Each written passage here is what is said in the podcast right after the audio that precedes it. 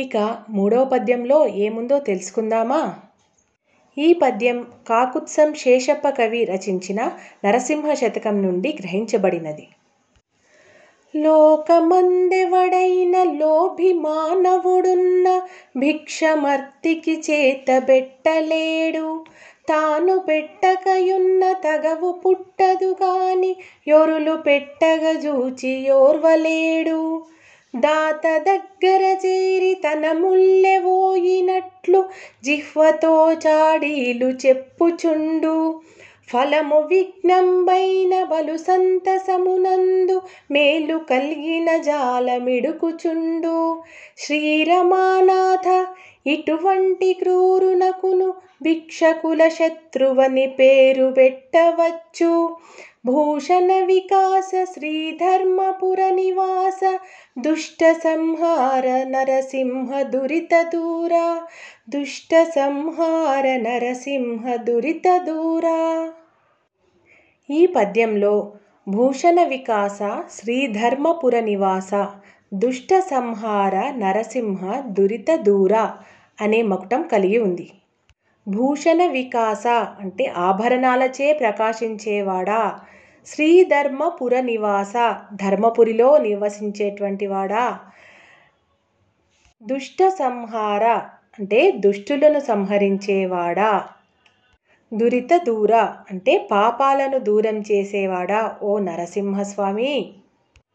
లోకమందెవడైనా లోభిమానవుడున్న భిక్షమర్తికి చేత పెట్టలేడు. అంటే లోకంలో ఎవరైనా లోభిమానవుడు లోభిమానవుడు అంటే పిసినారి భిక్షకులు అంటే యాచకులు.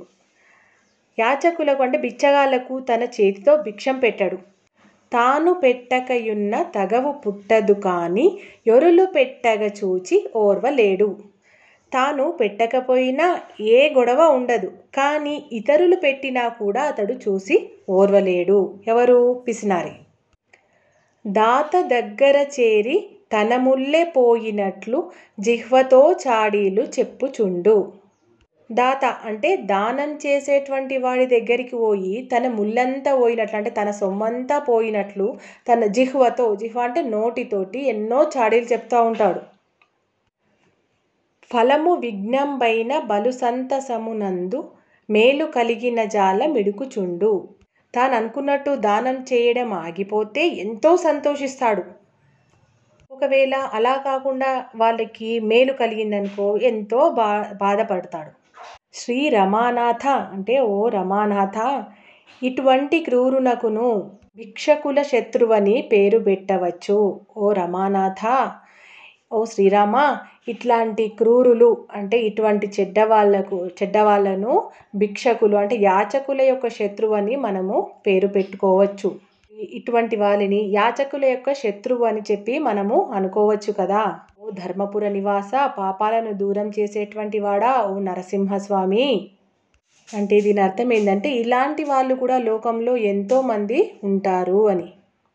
మరి ఈ పద్యంలో మీకు అర్థమైంది కదా మకుటం ఏంటి భూషణ వికాస శ్రీధర్మపుర నివాస దుష్ట సంహార నరసింహ దురిత దూర అనే రెండు పాదాలు కలిగినటువంటి మకుటం ఈ పద్యానికి ఉంది.